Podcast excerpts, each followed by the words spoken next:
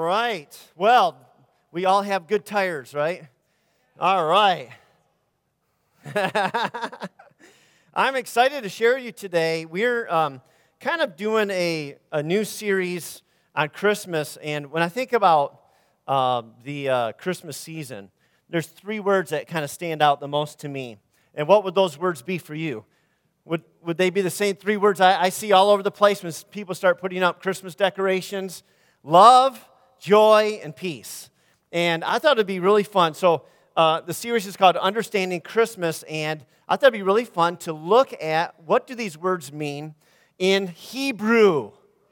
Yeah! We're super excited. We got a little Hebrew, like, what do you guys call yourselves? I don't know. Hebrew group, yeah, so, but, I actually am very excited to share what I learned with you about this word, love, because for years and years it has been the hallmark of our church. We've always felt from the very beginning that love was the one thing that we need to keep focused on, and we may not, talk a lot about the end times or a lot of different things in the Bible, but one thing that we talk about all the time because we feel like if there's one thing we need to try to get right, it's this.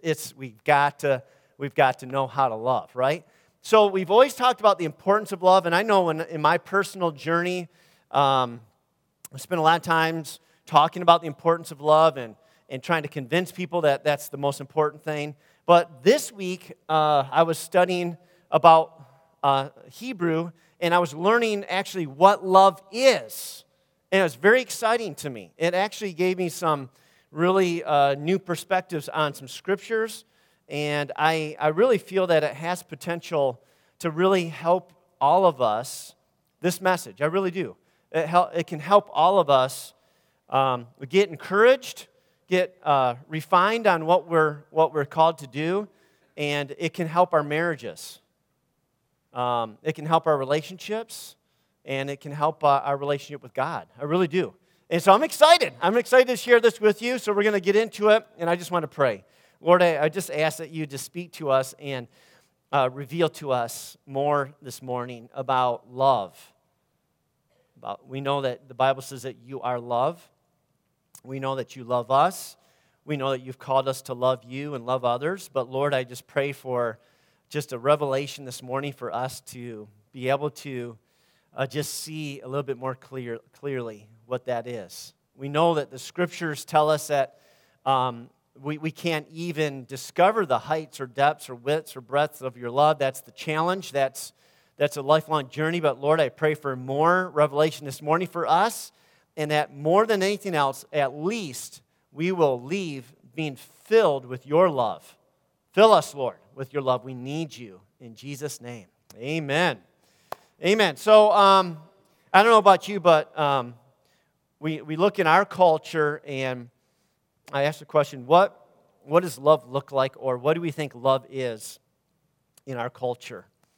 And for the most part, I think it's probably the most popular topic of songs, right?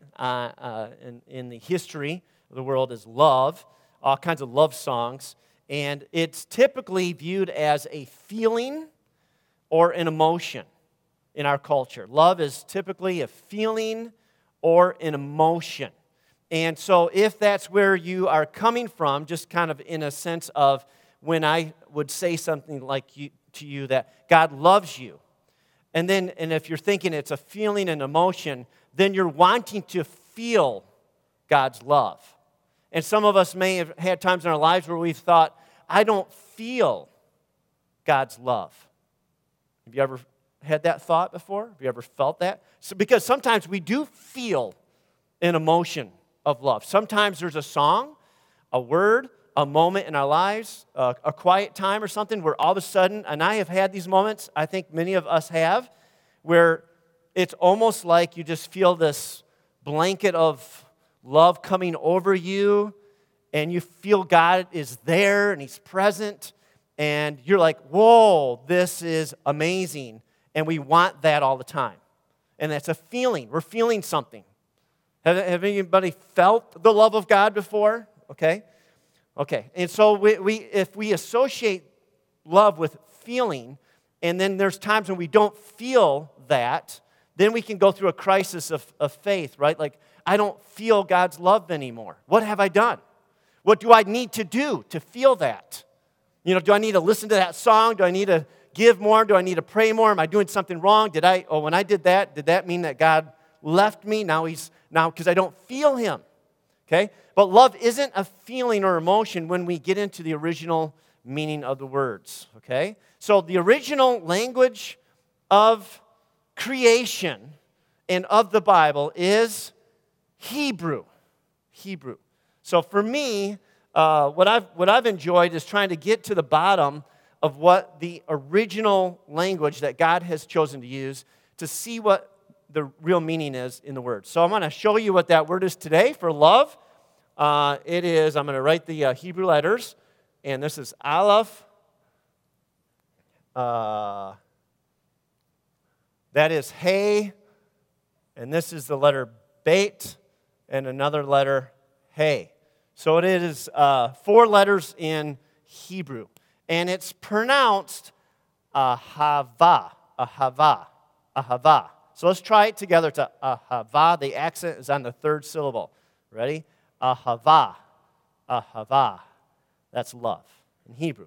Ahava. Now, when we write it out in English, again, Hebrew is from right to left, but I will write it left to right in terms of what we call a transliteration.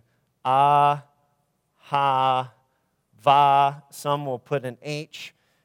All that is showing us is how we might spell this in English to get you to say ahava.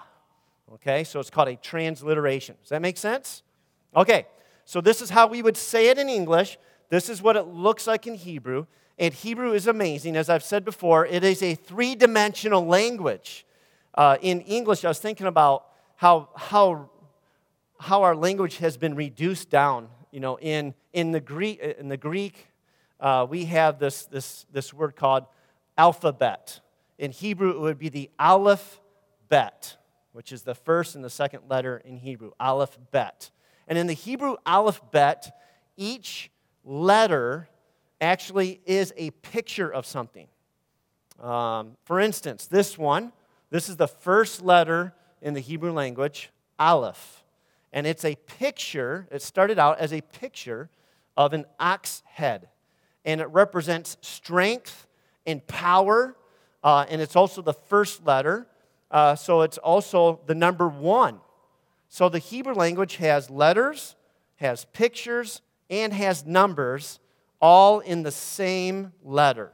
So it's three dimensions. English just says A. And there's no picture. There's no number. There's no meaning.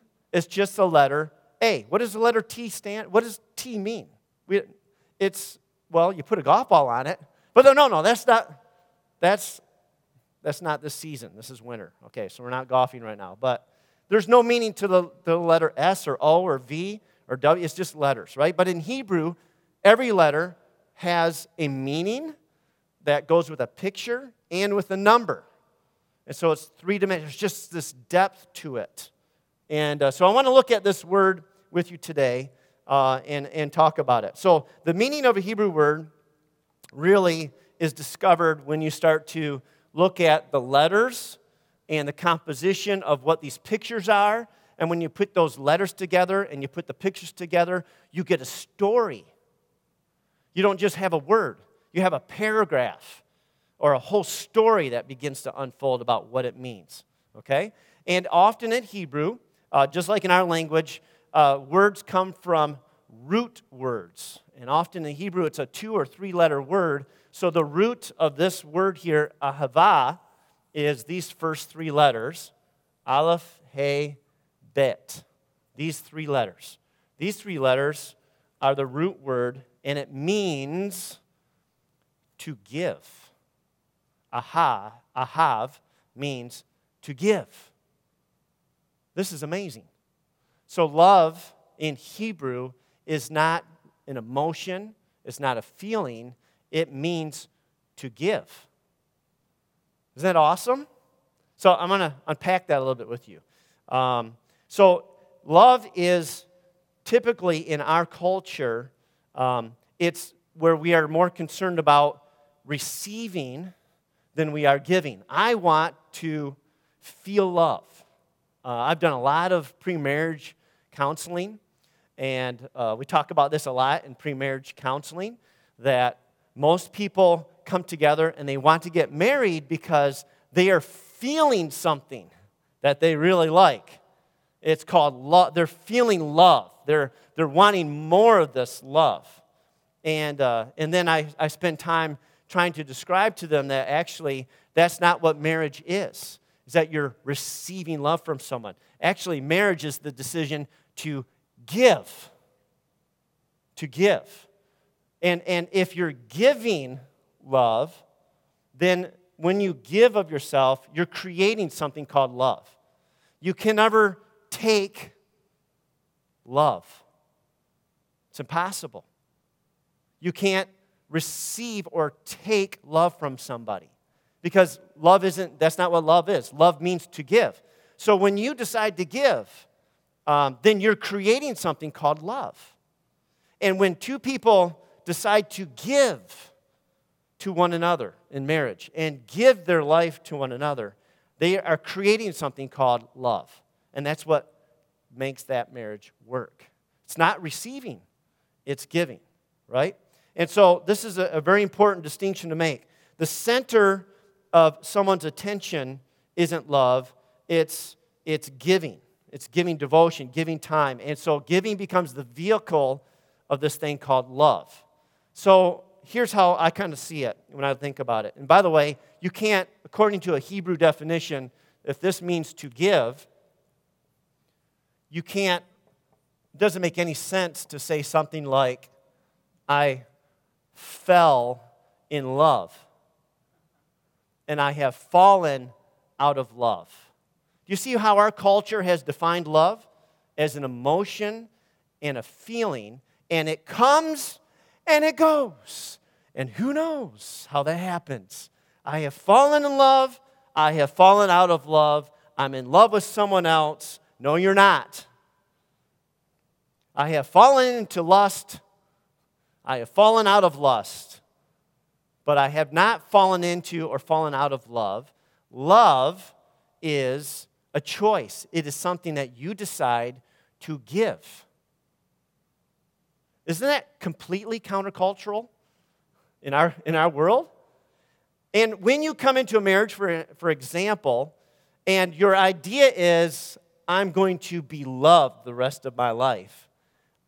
This person makes me feel good, okay? Then the foundation is based on feelings and whether or not that person is doing what makes you feel good or not. And when they stop doing what makes you feel good, then you think there's no more love and that you need to go find that somewhere else. That's not what love is at all. So love is different. According to Hebrew, it is something that you give. So it's a focus on others, not self. Love is focused on giving to others, not what self is wanting to get. Love is also an action. It's not a feeling. It's something that you do. It's not something that you feel. You guys with me still? It's something that you do. It's not something that you feel. According to Hebrew, it is an action. And it's something that you create when you give. It's not something that happens to you. It's something that you are creating. Now, let's be a little bit more practical about it, okay? What happens when we give, and when I mean give, I mean, let's say that we give a smile to someone. We give a hug. Let's say we give money. Let's say we make a meal for someone. Let's say that we give of our time to someone. And whatever it is, maybe we just have something, a possession, and we say, oh, yeah, here, no problem, take it. I don't need it. It's yours. I want you to have it. Or we see a need, and we rake a yard, and we give time and energy and effort, and we serve somebody, we help somebody. Every time we give, whatever it is, doesn't matter what it is, what we're doing is we're actually making a connection. with that person. Because it's through giving that we create this thing called love, and then there's a connection that's made. That's how you fall in love, in a sense. That's how you find someone. You may initially be attracted to them, but what keeps you connected is the love or the giving of oneself to one another. Right? It's the giving, the sharing of oneself with one another. So when you give time or money or a possession or energy, you're actually, what's happening is, you could have used that time, money, possession, energy for yourself and benefited yourself, but you chose to give that time or money or energy or resource to someone else, and you literally gave yourself to them. That's what that represents. When you give money, time, energy, effort, attention, you could have used that in a different way, but you chose to give it away to someone else. That is the act of love. You loved them. You loved them. When you make cookies for the choice students, that's love. When you write a birthday card, you text an encouraging message to somebody, that's love, and you're literally giving yourself away to someone. And so this is where it gets really exciting. When we begin to think about love in this way, we begin to see how God has loved us. This is super cool. So the essence of love is not just to give, but I like to summarize it this way, is it's to give oneself. This is the definition of Hebrew love, is to give oneself to someone else. Now we look at the scriptures in a whole different way. Say it with me. For God so loved the world that he gave. Isn't that amazing? The scriptures over and over again, I began to see them different this week, all over the place. God is showing us his love is found in what he has given to us. And Jesus said, no greater love has one than this, that he lays down or gives his life away. Wow! So, are you loved by God? Oh, man. Oh, let me just share some scriptures with you, okay? This is so awesome. I'll get to that in a minute. Let me just say a couple other things. First of all, when it comes to our relationships, whether it's with a friendship, whether it's with God, or whether it's with our spouse, or a friend, healthy relationships all have one thing in common. They have mutual giving. Because it's the giving that's the love, and it's the giving and the love that makes the connection. And without sustained giving to one another, of oneself, the connection suffers. I was reminded this morning, I was just thinking about it, and then I was talking to God about the message, and I was just meditating on it, and all of a sudden God gave me this thought, this reminder in Revelation, where he's talking to the different churches, and he's talking to this one church, and he says, I have this against you. You have forgotten your first love. You have forgotten your first love.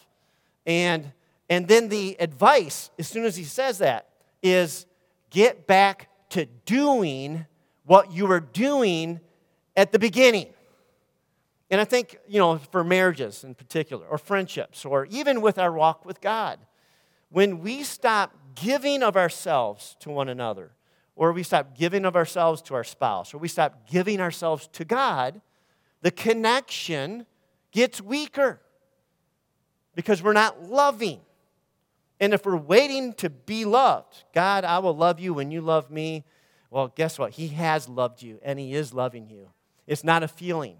But when you come to this revelation that it is what God has given, what God has constantly is giving to us, then that should awaken in us a response to love him as well. But it's the same thing with our relationships. is we can't be self-centered and waiting to feel loved. We need to give ourselves, and that creates love. And that also is in accordance with the law of sowing and reaping, right? As we give of ourselves, as we sow love, love returns. Love returns. So the focus of a great, healthy relationship, as far as you're concerned, is how can I give myself to this person? How can I add value to them? And as you do that, and the other person does that, that's where the relationship becomes beautiful and healthy and mutual, right? And that's the key, isn't it? So it's the same with our relationship with God. And so you may say, well, how do you fall in love again? Again, that whole phrase is warped. It's not the idea at all. I would just say, how do you choose love again? And here's how, just what Jesus said. He said, wherever your treasure is, there your heart will be also. So, in other words, Jesus is saying, whatever you are putting your treasure into, and your treasure is a lot of things. It's your energy, it's your time, it's your money, it's your effort, it's your thoughts, it's your attention. Wherever you're putting your attention, putting your energy, giving, whatever you're giving yourself to, that's where your heart is going, and that's what you are loving. That's what you are loving. In other words, I'll put it in a little bit more confrontational phrase. That's what you are worshiping. That's what you're worshiping. Because whatever you give yourself to is what you're loving or worshiping. Okay? So you can give your money, your time, your energy to a hobby, to a job, to a career, to an award that you're pursuing, to some self-serving thing, or you can give it to God. Right? It's whatever you are giving yourself to is what you are loving, and what the Bible calls worship. Worship. And so, here's how much God loves us. Let's just look at these verses in a fresh new way. Some of these you don't have, so you might want to write down the reference in your notes, and there is an extra page at the back with blank, a blank page that you can use. But here's how much God loves us. If love is giving, and giving is really the epitome or the ultimate is the giving of oneself, how has God loved you? Of course, John 3:16, for God so loved the world that he gave his one and only Son. He gave his Son, that whoever would believe in him would not perish, but have everlasting life, right? So he gave himself to you and to me. All of him. He gave his Son. But Romans 5:8 also says it very bluntly. God demonstrates his own love for us in this, that while we were still sinners, Christ died for us, gave his life for us. You see this? God so loved, he gave. God demonstrated his love when Christ came and died for you and for me. 1 John 3:16, this is a verse that's not in your notes. 1 John 3:16. This is how we know what love is. Jesus Christ laid down his life for us. This is how we know what love is. This is the definition of love. The Bible's telling us this is what love is. Jesus Christ laid his life down for us. He gave his whole self to you and to me. That's how much God loves us. Isn't that awesome? And then the next phrase says, and we ought to lay down our lives for our brothers. We ought to do the same. 1 John 4:9 says, this is how God showed his love among us. He sent his one and only Son into the world that we might live through him. This is love, not that we loved God, but that he loved us and sent his Son as an atoning sacrifice for our sins. So over and over and over again, the Scriptures are telling us this is what love is. God gave himself for you and for me. Now, the difference that I'm trying to help us see is this idea of the giving of oneself. And now we're going to transition into what do these letters mean? I want to show you some more meaning behind this. Because we all know that the greatest commandment in the Bible is what? to love the Lord our God, right, with all of our heart, soul, mind, and strength. And the second, to love our neighbor. So if you're going to get anything right at all on planet Earth, it'd be great for you to get the greatest commandment right. And if you can get to the second one, that'd be even better. So, I mean, Jesus said all of the Torah hinges on these two commands. Everything in here is based on these two commands, to love God and to love one another. And he says, if you can love God and love one another, you have fulfilled all the law, the Torah. Wow. Wow. That's amazing. So this is why we talk about this all the time, because this is what Jesus said. And he also told us, as I have a new command for you, as I have loved you, so you need to love one another. And how did Jesus love us? He gave. He gave his life, so we are called to give our life away. That's what we're called to do, the same thing that God has done for us. All right, so let's look at these letters real quick. This is the first, Aleph, I'll give you a couple of thoughts on this, and I'm not sure how much of this is in your notes because I had way too many notes. But anyway, Aleph, as I mentioned before, is a picture of an ox head, and it represents power, it represents strength, and because it's the first letter in the Aleph Bet, it represents first, and it represents God the Father. Because God the Father is the great, all-powerful, all-strong leader of all of us. He is our creator. He's almighty. He's number one. No one can contend for his power or his strength. And so here's the three dimensions. You see the letter, you see the picture representing, and then you see the number, which represents God, God the Father. He is first. He is our leader. He's the all-powerful one. Okay? So love, in this word, ahava, love starts with God. Love starts with God. And so that's why God said, this is what you should do. Hear me, O Israel. This is the greatest commandment, right? To love the Lord your God. To love the Lord your God. Why would we love God? The Bible says in 1 John, he helps us understand this. John helps us when he says, listen, guys, we're not really loving God. Love started with God loving us, right? It says we love because he first loved us. So he first loved us, and our response to this is to love him back. Now, let's get real practical about this. God showed us his love by giving himself completely to redeem us. While we were still sinners, Christ died for us. He showed us the greatness of his love for us, right? By doing that. And so now what is our response? To give love, to give our lives back to him. That is love. How do you give to God? What can you give God? Yourself. That's what God wants. He wants all of you. And when you give yourself to God, you win. When you worship God, you win. You're better.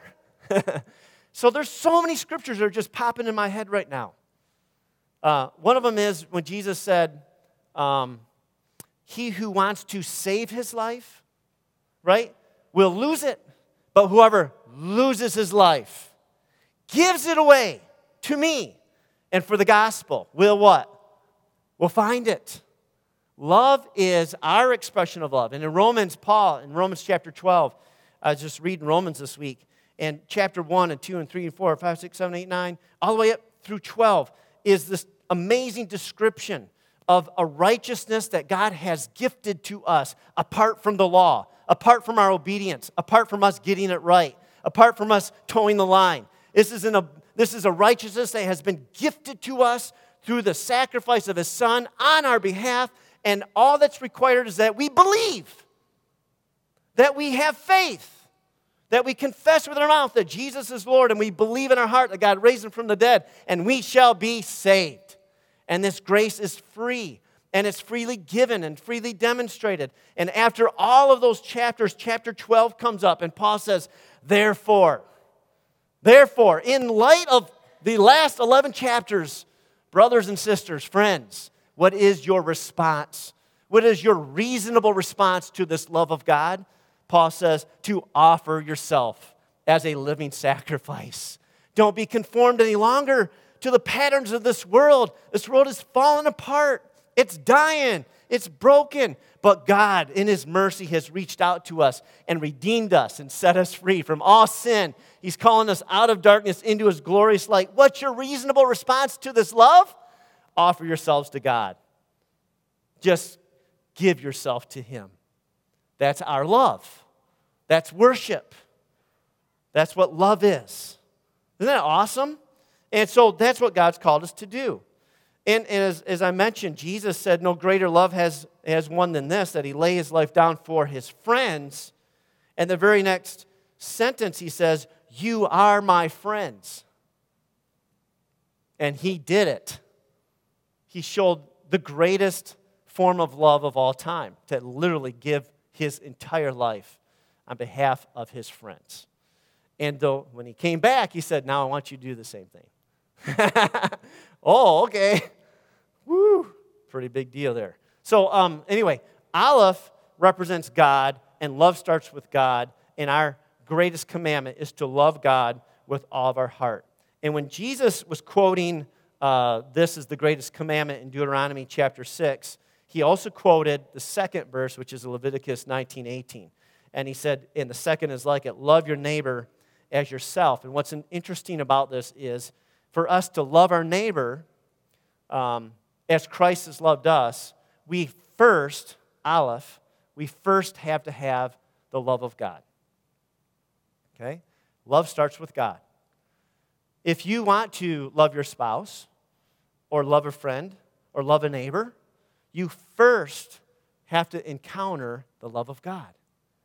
You need God's love in you, flowing in you, and when you receive God's love, you now have a connection with God.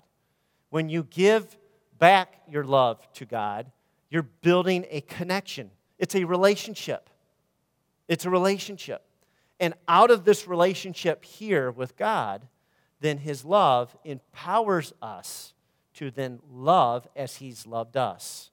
Right? The only kind of love on this earth that really impacts and transforms people is the love of God, directly from God, or the love of God flowing out of us to one another.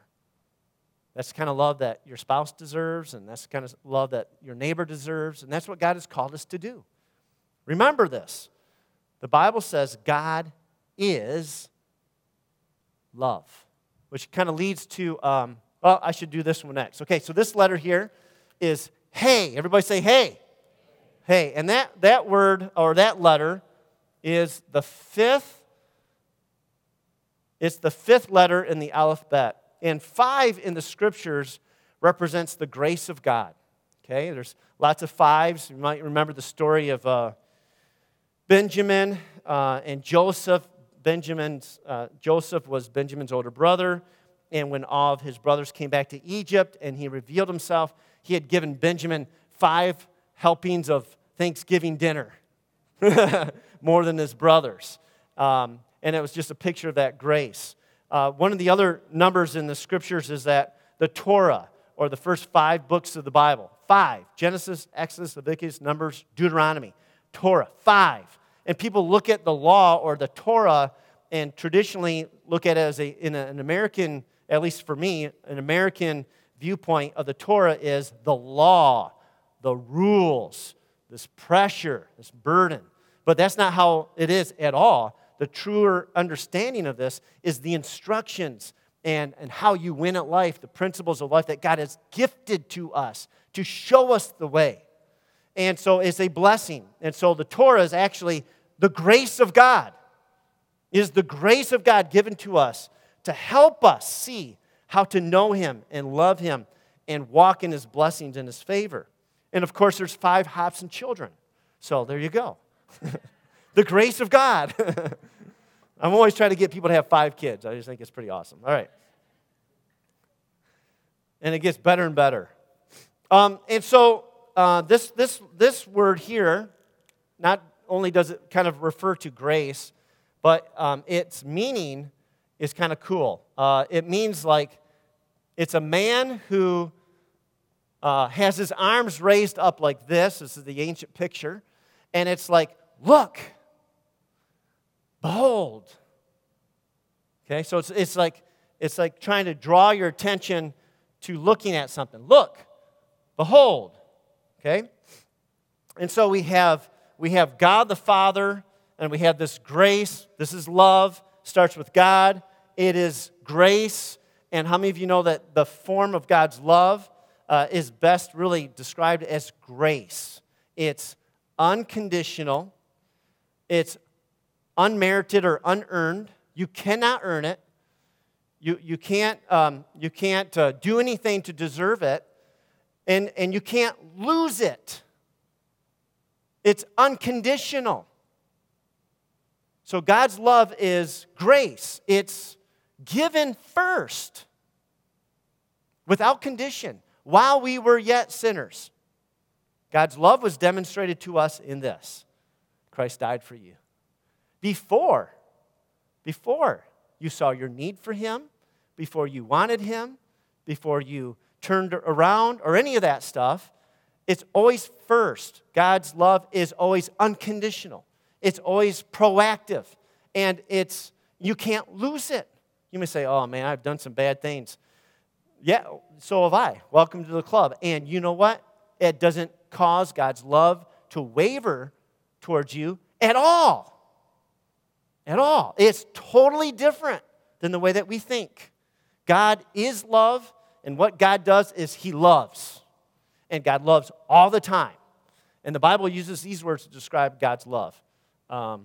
Forever. Everlasting. Right? Higher, wider, and deeper than our capacity to even understand. And so I always tell people, the deck is stacked. The deck is stacked in your favor because of the mercy and grace of God. He desires you. He created you to be with him. I was thinking about this in worship this morning, that, I think you had mentioned that from your communion message, that we have everything that we need. Boyd recognizes he doesn't worry about what he needs. And I think about that too. I was like, God has already covered everything. And in his love, even in my sin, his love has swallowed that up. He has covered all my sins. The Bible says love covers a multitude of sins. And that's just awesome. So, hey is a couple of different things. It kind of represents grace. It represents this idea of looking and beholding. And so I want to jump ahead to something because I don't think I'll get to it later. So we know what this letter is. It's the same letter. So this is behold. This is look. This is behold. This is look. This is God the Father. And this is the letter bet. And it's the second letter in the Aleph Bet. There you go. And it represents God the Father, God the Son. The second is Jesus, represents Jesus. The third, of course, represents the Holy Spirit. It also represents the picture of Bet is a house or a floor plan, and it can represent family, it can represent a home, and it represents, because of its number, 2, it represents Jesus, the Son. And here's kind of a grand finale, so I don't forget, and we'll get into some other stuff. This is how I look at this, okay? Love, ahava, starts with God, has Jesus, has a whole bunch of grace in there.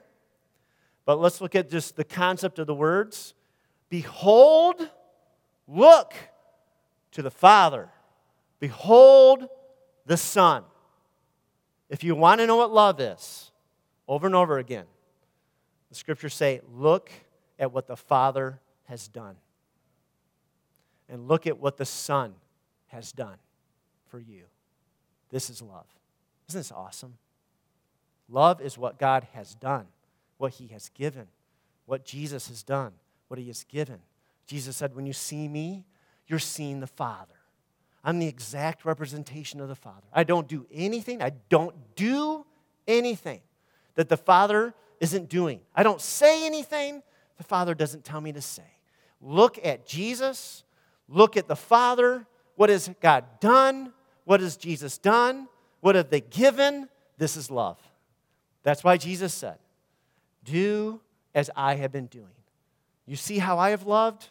Now I want you to love in that same way. Isn't that awesome? Again, this is not a feeling. This is action. This is giving. And I see a lot of love in this church. And I just commend you. I commend you. And we do a lot of these practical ways of giving. But I just want to teach you that you're on the right track. This is exactly what the Scriptures tell us to do. It matters. It's not just busy work.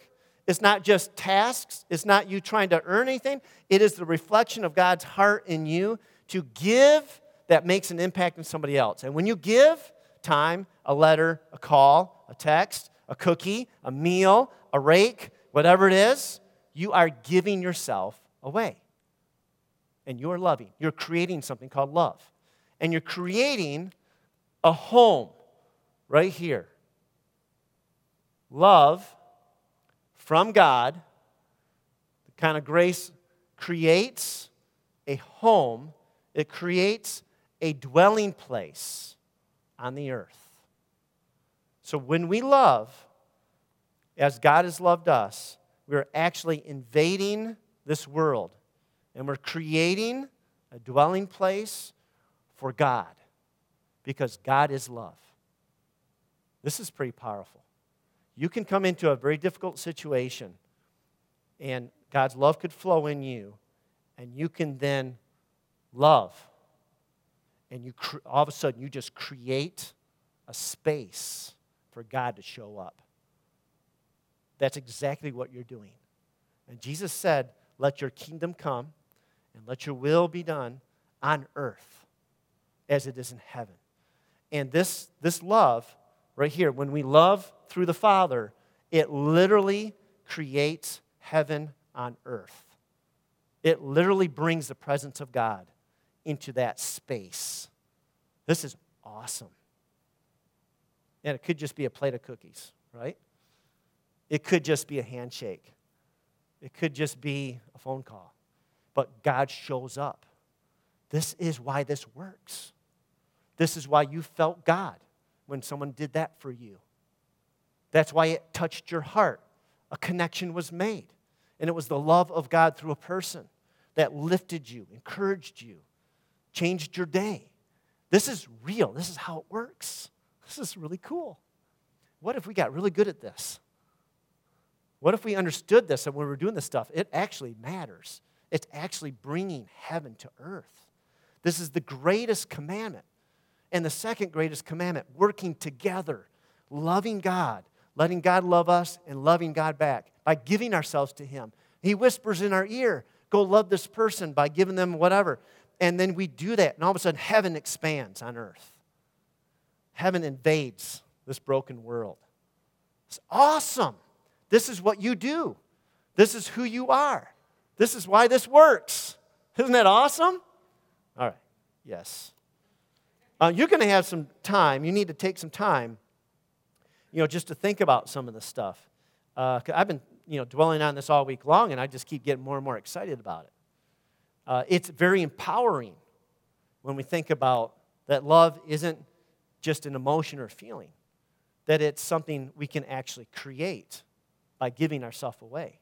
And when we do that, and we humble ourselves before God, and we give our life away for someone, that God invades that space and changes lives. That's what touches people, is the love of God. So that's kind of cool. Here's another thought to chew on. So the greatest commandment is to love. I want to read this for you out of Romans chapter 13, verses 8 to 10. Paul says, and by the way, this verse is on our rock as you leave, if you can see it under the snow. I don't know. All right. Let no debt remain outstanding except the continuing debt to love one another.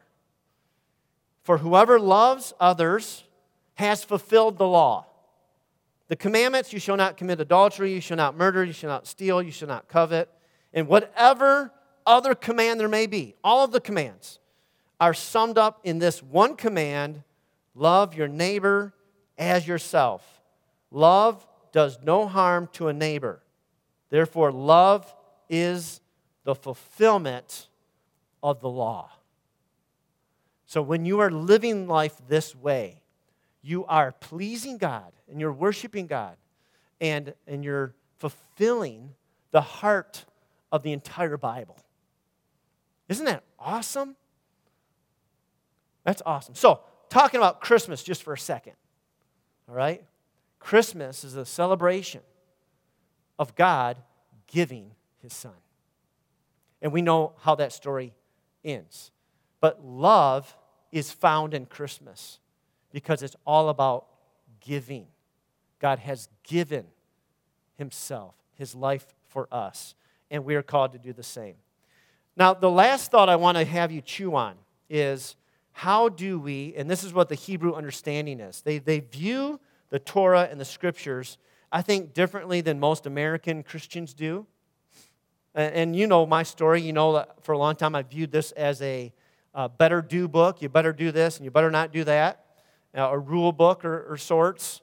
But the Hebrew understanding of the Torah is not viewed in a negative way at all. Like, you better do this or all this pressure.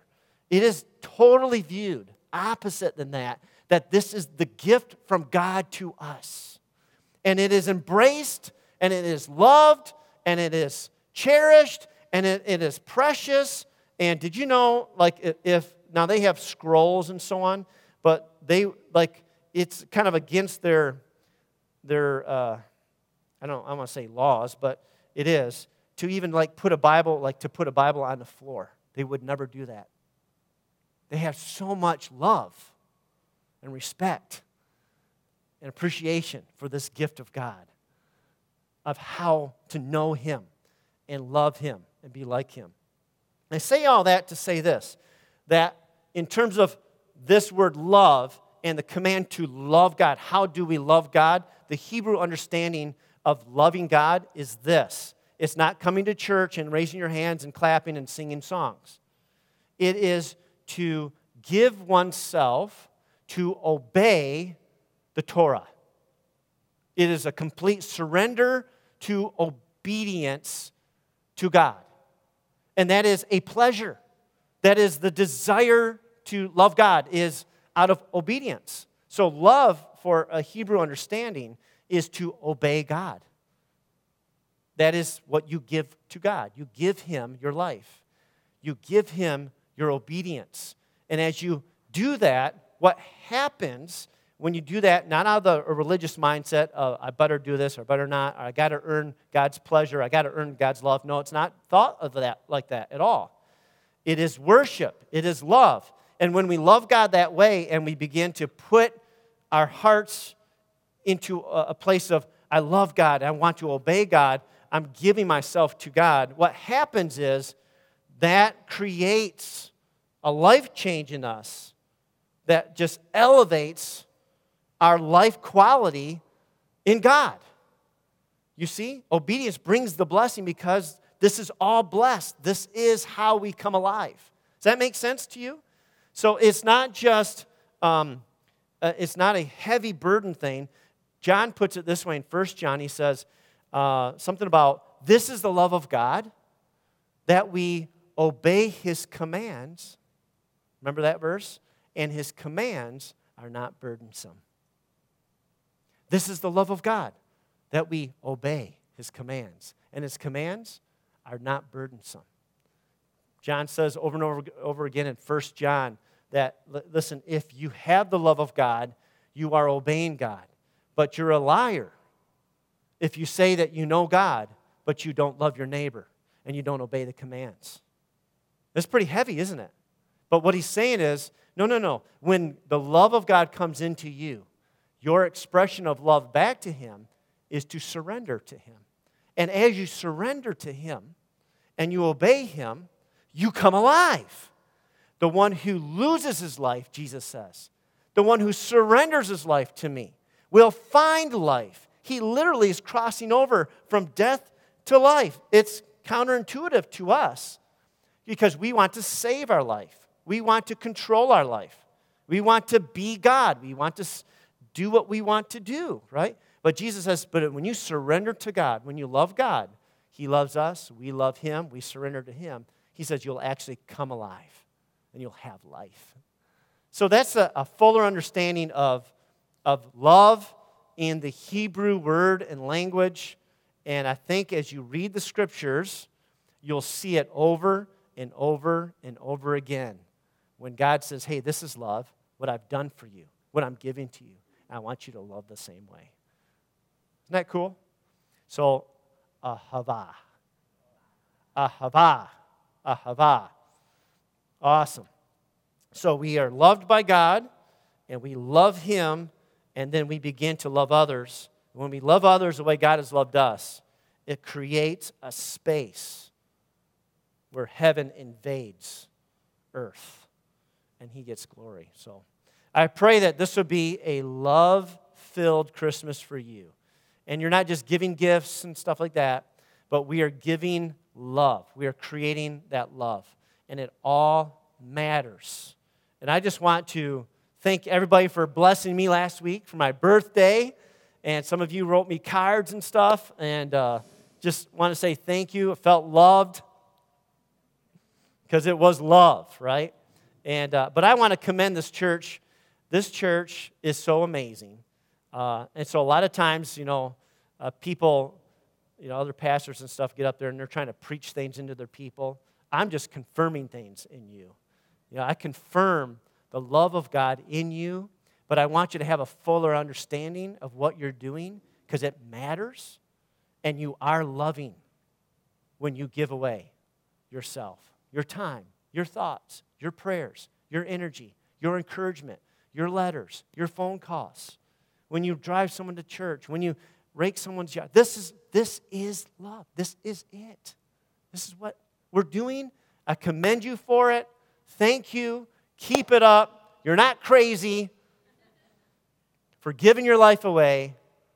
You're on the right track. That is the way of heaven. That pleases God. That's worship to God. There's a verse that says something about the Lord doesn't forget the love that you have shown Him by loving the people. Isn't that awesome? So God directly associates your loving of one another as loving Him because you're obeying His commands to love, and it's loving Him. Do you see that? So good job, church. I'm proud of you. Proud of you. Thank you so much. I'm looking at faces all around here. I see people who have been faithful to help with funeral dinners, cleaning the church, working behind the scenes with our money and our organizations, board members, children's workers and teachers and just greeters. All the years of the investment, I see all of your faces. I see all the things that you guys are doing. I just commend you. I'll tell you, I'm proud of you. You're doing a great job. You're loving people. Keep it up, okay? Love is worth it, and let's keep creating space here on earth where heaven invades. Keep loving people. Keep giving yourself away. That's the true definition of love, and I'm just so proud of this church. It's awesome. Everywhere I go as pastor, I'm always hearing compliments about Lamb of God. It's pretty cool. School, the business community members, always talking about Lamb of God. How you guys are so amazing. You do all these wonderful things. I always hear all that, but it's you that they're talking about, right? Isn't that cool? Good job. Proud of you. Let's stand together. And I want to pray for us this morning. I just want to make sure that everybody here knows Jesus, knows the love of God. It's one thing to hear about it, but the Bible says we need to receive this gift. It is the gift, right?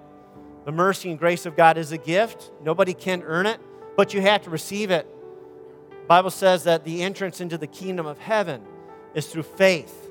It's for whoever believes. Whoever believes in the gospel will be saved. Whoever calls on the name of the Lord will be saved. So you need to join the whoever club, right? You need to make a decision. God, thank you that you love me. You did this for me. And I know almost everybody here, but I want to make sure everybody has that. I want to just make sure I give an invitation. Everybody here doesn't know Jesus as Lord and Savior this morning. I want to give you the opportunity to do that. Would you just bow your heads for a moment? If you're here this morning, say, Pastor, I want to just make sure that I have received the love of God today. I want to declare that Jesus is my Lord and Savior. Or if you just feel like you just need to make that fresh commitment this morning, that Jesus is your Lord and Savior, right where you are, just lift your hand high. I want to just agree with you in prayer, okay, this morning. That's what you're doing. Right? I believe everybody is saved in here. So I'm celebrating with you. Let me pray a blessing on you. Lord, I thank you for your love. And I pray, God, with this new understanding this morning of ahava, that, Lord, you will now release in each one of us a spirit of wisdom and revelation as we read your scriptures, that we will see even more. Just open our understanding, God. Let your word come alive to us. And let this concept of love just get integrated into our lives this week. And let us celebrate every one of those moments where we feel the twinge of giving part of ourself away. And let us do it with a humble and a great attitude. Let us not do it reluctantly, for Lord, you love a cheerful giver. And I pray that we would be cheerful givers of giving our life away. Creating more of heaven on the earth. Especially, Lord, in those difficult situations, difficult people, that, Lord, you would give us grace in abundance to overcome the evil with good. And to welcome heaven into those moments. To humble ourselves and to not defend self, not to be prideful, but to love as you have loved us. And see the atmosphere changed. And see hearts and lives changed. Lord, we thank that you have changed us. You are changing us. And you are changing through us. And we celebrate, Lord, your love today. May your love just continue to overcome us every single day. In Jesus' name. Thank you, Lord. Thank you, Lord. Amen. Thank you, Lord. Thank you, Lord. Let me bless you guys. Thank you, Lord, for your blessing. Thank you for your love upon us. Now, Lord, may the Lord bless you and keep you. And the Lord make his face to continue to shine upon you and be gracious to you. The Lord lift up his countenance upon you, give you his attention, and may he fill you with his peace, his shalom, his love, his joy through his Holy Spirit in Jesus' name. Amen. Amen. God bless you. Have a great day. You guys got a song?